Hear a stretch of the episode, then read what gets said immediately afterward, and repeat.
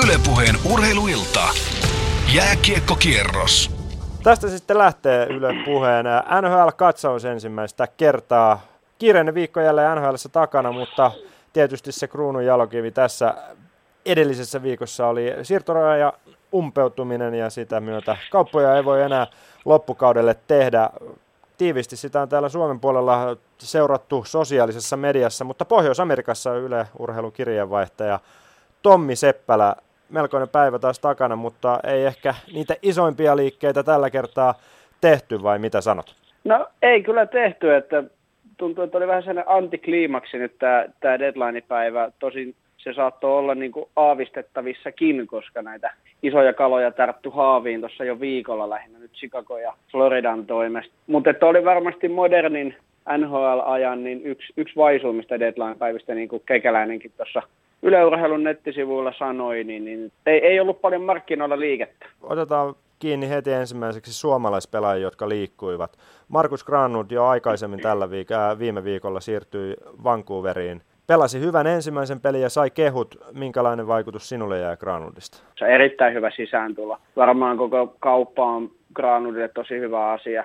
Tosi sidottu ollut kädet Kälkärissä kolmos-nelosketjussa ei mitään lupia pelata kiekolla, oikeastaan pelkkää päätyy heittämistä. Nyt Vancouverissa selkeästi rohkaistaan siihen kiekon pitämiseen ja, ja tota, niin, kiekolliseen peliin. Jyrki Jokipakka Dallasissa lupaava alkuuralle AHL hyvää jälkeä, mutta sitten vähän pikkuhiljaa käyrä alkoi laskemaan. Jokipakka nyt pelaajakaupassa Calgary Flamesin riveihin. Minkälaisen sykäys tämä oli ikään kuin tota Jokipakan nhl jatkolle? No kysymysmerkkejä edelleen ilmassa. Dallasissa tilanne oli haastava, koska siellä kahdeksan pakkia, jolla on yhden suunnan sopimus, eli tosi ahdasta päästä pelaamaan. Jyrki pelasi pääosin ihan hyvin, tietysti nuori pelaaja, semmoinen tasaisuus ehkä vielä haussa siinä omassa pelaamisessaan, mutta mut niin kuin tuolla jo pelkästään kokoonpanon puolesta Dallas oli haastava paikka. Ajautui ehkä vähän sivuraiteille tänä vuonna siellä. Kaupassa siirtyy sitten Dallasin Chris Russell, mikä on ainakin mun mielestä aika, aika, aika hyvä haku Starsille, jolla nimenomaan toi puolustuspeli on ollut, mitä on ollut tässä pari viime vuotta. Niin, Chris Russell on ehkä semmoinen aika mielenkiintoinen nimi, että nämä niin sanotut advanced stats näyttää, että hän on hyvinkin huono puolustaja NHL ja on saanut tosi paljon kritiikkiä. Itse tykkään kyllä Chris Russellista. Isolla sydämellä pelaa. Pieni mies, aina tota, niin NHL-blokkitilastojen mm. kärjessä ja, ja, ja kiekolla hyvä, luistelee hyvin. Tietysti ei aina omassa päässä se ne vahvuudet on, mutta, mutta tykkään miehestä ja varmasti ihan, ihan hyvä lisä Starassille. Jatketaan sitten vielä hetki noista suomalaispelaajista. Aleksi Saarella pelaa tällä hetkellä Ässissä ja ilmeisesti ensi kaudeksi siirtymässä lukkoon, mutta tuleeko Saarella jo ensi kaudeksi sitten Karolaina riveihin? Kaupattiin siis pelaajaoikeudet osana tuota Stahl-kauppaa, niin uh, Hurricanesin riveihin. Siellä olisi sitten Aho Saarella yksi klikki mahdollisesti tulevaisuudessa. No joo, tietysti ja mahdollista näin on.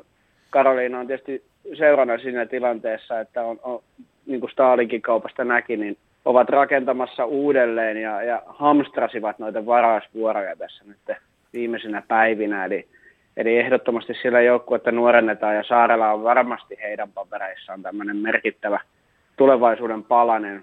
Ensi kausi voi tietysti tulla nuorelle pojalle vielä aika nopeasti, mutta toisaalta kun näitä nykynuoria katsoo, niin on parempi kuin ei, ei lähde etukäteen tuomitsemaan. Ne voi tehdä yhdessäkin kesässä ihmeitä.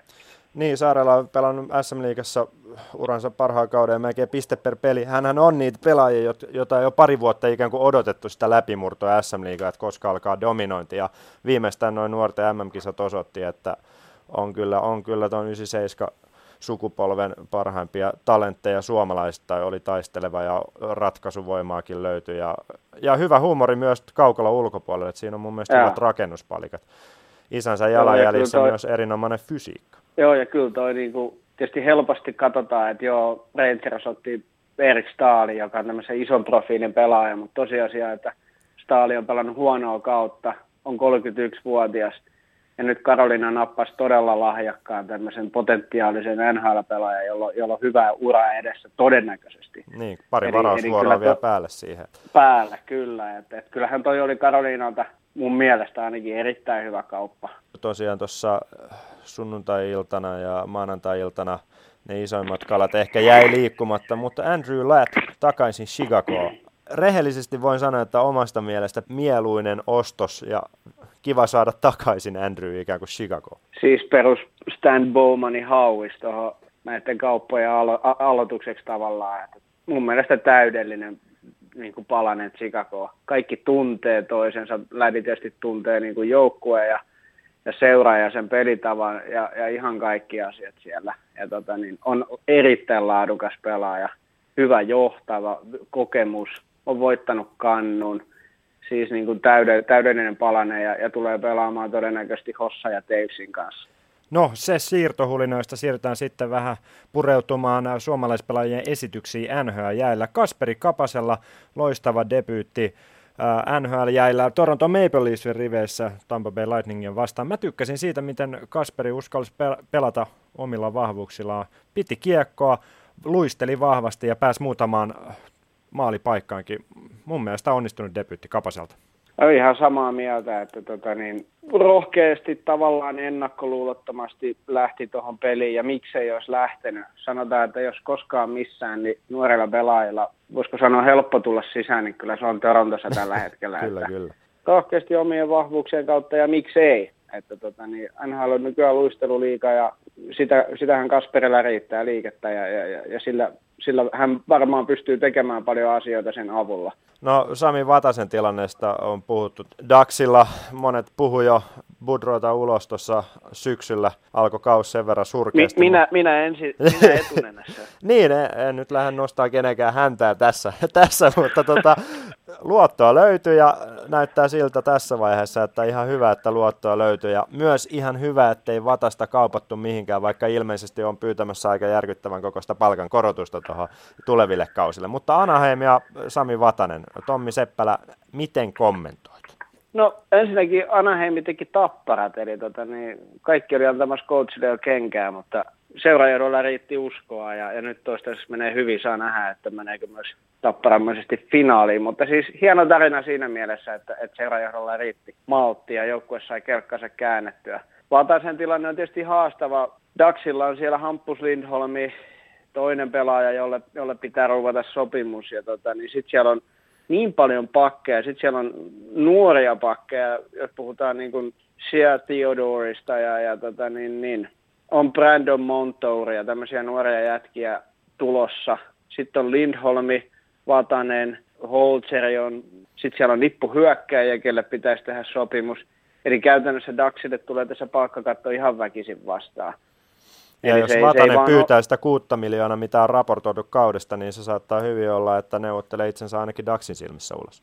No joo, näinhän se on. Ja sitten tota, ei, ei missään tapauksessa tuu saamaan semmoista rahaa. En tiedä, onko Sami vielä sen arvoinen. Totta kai ansaitsee tuohon yhteen, piste, yhteen kahteen kuuteen niin reilun korotuksen, mutta että ei, ei missään tapauksessa saamaan tuollaista. Ja, ja haastava tilanne, mutta että tietysti Sami on rajoitettu vapaa-agentti kesällä, eli kaikki valtithan tässä on niin kuin Daxin mm. käsissä edelleenkin.